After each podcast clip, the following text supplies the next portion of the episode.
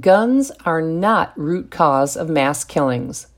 On May 24, 2022, Salvador Ramos tore families, a community, and the nation apart when he slaughtered 19 children and two teachers after shooting his grandmother in the face in Uvalde, Texas. Like so many other mass killers and other violent criminals, Ramos came from a broken, dysfunctional family. His father, who didn't see his son often and lives with a woman to whom he is not married, has a lengthy criminal record which includes at least one conviction for assault and causing bodily injury to a family member. Ramos had a troubled relationship with his mother, who lives with a man to whom she is not married. Ramos had been living with his grandparents. With each horrific mass killing, progressives preach against guns. Again and again, when a man mows down innocent people, liberals put gun ownership in their sights, which is like looking at the problem of teens who cut themselves and angrily proclaiming that the problem is easy access to razor blades.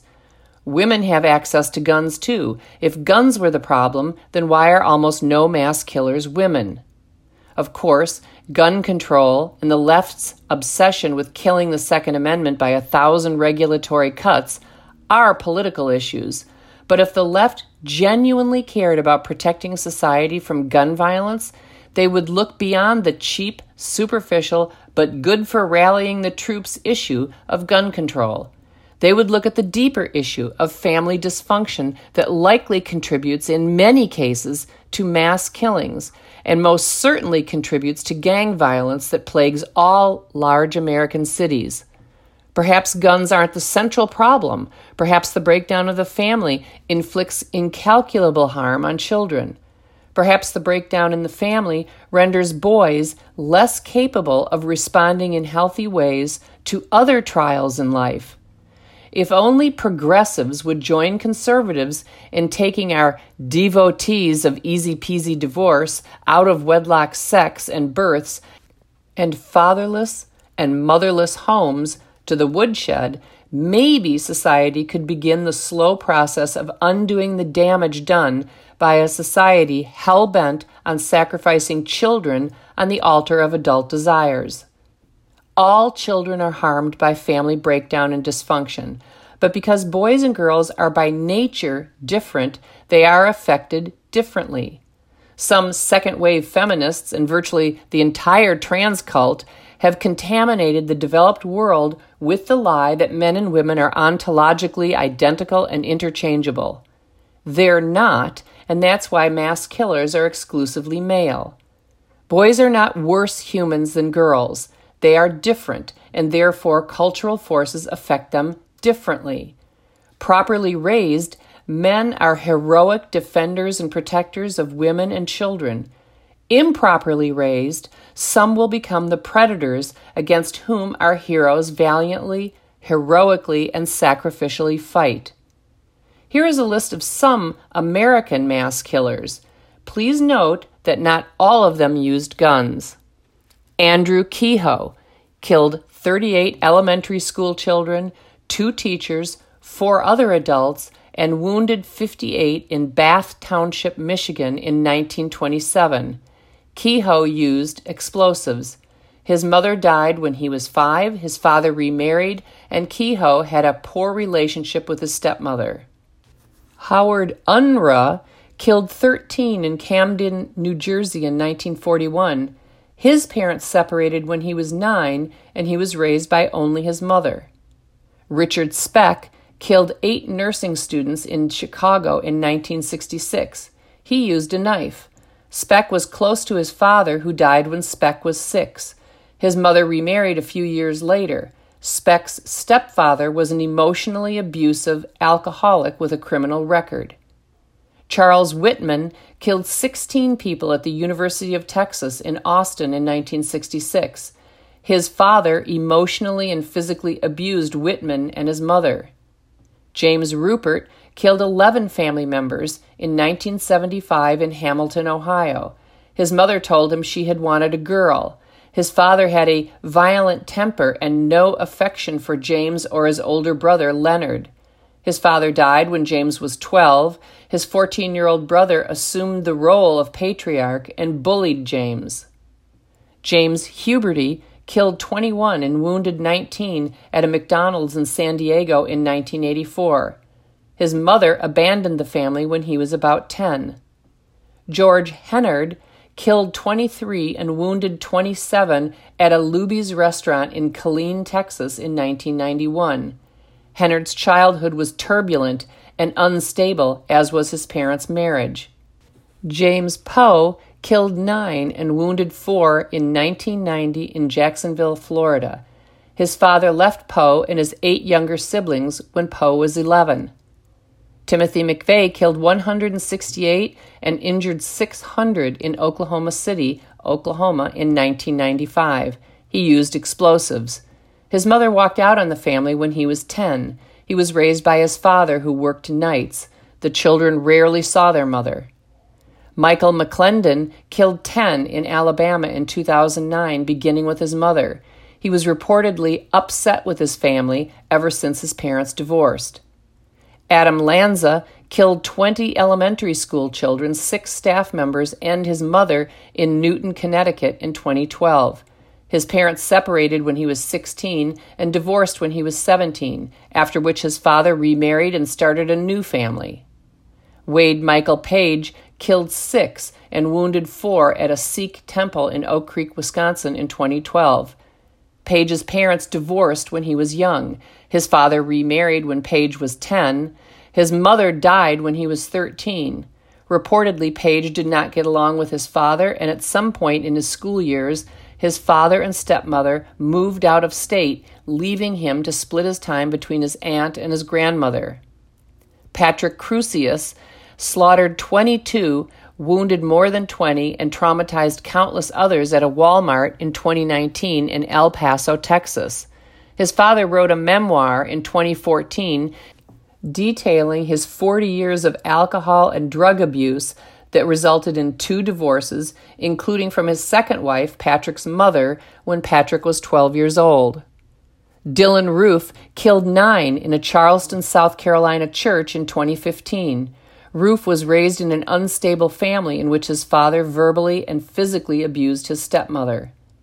Chris Harper Mercer killed 10 and wounded 9 in Roseburg, Oregon in 2015. His parents separated when he was less than a year old. Stephen Paddock killed 58 and injured 851 in Las Vegas, Nevada in 2017. His father, Benjamin, was a career criminal who was imprisoned from the time of Stephen Paddock's birth to age three and again from age eight to 13. Nicholas Cruz killed 17 students and staff and wounded 17 more at Marjory Stoneman Douglas High School in Parkland, Florida in 2018. He was born to a drug addicted mother and was adopted at birth by an older couple. When he was five, he witnessed his father's heart attack and death, and then a year before his rampage, his adopted mother died. 23 years ago, an article in the Washington Post offered a painful image of the future, and I quote from that article Psychologists have warned for years that young people like McVeigh, born in the late 1960s, whose families fractured in record numbers, whose economic frustrations far exceed those of their parents, are unusually alienated and vulnerable to fringe movements. In this view, the social and economic upheavals of the last 20 years have planted a virus in American society with still unrealized capacity for damage. End quote. Economic frustrations may be the proximate cause or a contributing factor for those whose psychological and emotional needs were not met as children, thus leaving them unable to cope with life's obstacles. But the ultimate cause is likely something deeper, more profound than fiscal insecurity. Of course, only a small fraction of children from dysfunctional or broken families become mass killers, just as only a small fraction of mentally ill, bullied, socially rejected, violent video game playing, or gun owning people become mass killers. And some mass killers grow up in intact, functioning families, as perhaps is the case with Connor Betts, the Dayton, Ohio shooter, who also may have suffered from schizophrenia. But could family dysfunction lead boys to embrace ugly ideologies? Could family breakdown contribute to their impulse to do violence? Might an intact family structure help prevent such desires in children who have other conditions that put them at risk for antisocial behavior? Is there not sufficient evidence to justify the inclusion of family breakdown as a possible contributing factor in news stories about mass killings? Is there not sufficient evidence that family breakdown may contribute to mass killings to justify studies of its potential causal effect? Perhaps the short shrift given to the potential effects of family breakdown on children, particularly boys, reflects both our deeply embedded easy divorce cultural ethic and the selfishness of both Democrats and Republicans, including many Christians, who don't want to look at the damage done to children through divorce. Mass killings and gang violence should lead us to ask what we are willing to sacrifice as individuals to protect our children from the harm of family breakdown and to protect society from the effects of such harm. If Americans are too selfish to care about the harm done to boys for boys' sakes, then they should care about the harm done to boys for selfish reasons. Some of these harmed boys will turn their pain against society. In 2012, I watched hours of coverage of the horrific Sandy Hook school shooting in Connecticut.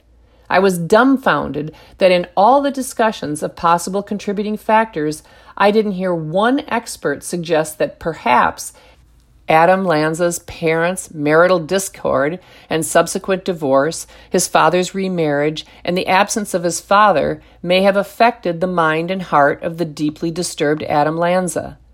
His older brother left for college when Adam was 14, a period during which his parents' marriage was unraveling. One report said that these experiences were very difficult for Adam, although they were not identified as possible contributing factors to his acts of violence.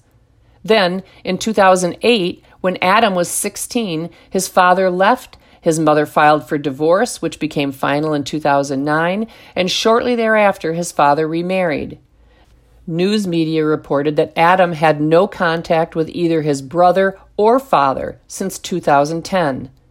How might such losses have affected a boy who struggled with social interaction and had virtually no friends? What message did it send to a troubled child when his father moved out and started a new family in another town? How did it affect this isolated young man to have lost the only two intimate male figures in his life? And how might things have turned out if his father and mother had been deeply committed to their marriage and his father deeply committed to Adam? Maybe nothing would have turned out differently. But along with discussions of gun laws, mental health services, school security, violent films, video games, and social media, perhaps we should talk about divorce, loss, and the importance of fathers in the lives of their children. I am not suggesting that divorce always causes violence. Clearly, it doesn't. Similarly, it's clear that violent films, video games, and social media don't always cause violence. And yet, we're including them in discussions of possible contributing factors. Rather, I'm suggesting that we as a culture should include divorce and all its pernicious consequences in our discussions of factors that may have contributed to the transformation of a troubled young man into a mass murderer it seems at least possible that marital discord, divorce, loss, and feelings of abandonment could be contributive factors. I suspect there are myriad disincentives for Americans, including Christians, who have selfishly indulged in unjustifiable divorce for decades to look honestly at the emotional havoc they have wreaked on their children. But unless we can say with absolute certainty that divorce and absent parents contribute nothing to intense feelings of hopelessness, sorrow, loneliness, and anger that could play a role in triggering violent acts by troubled young men, we must have this conversation.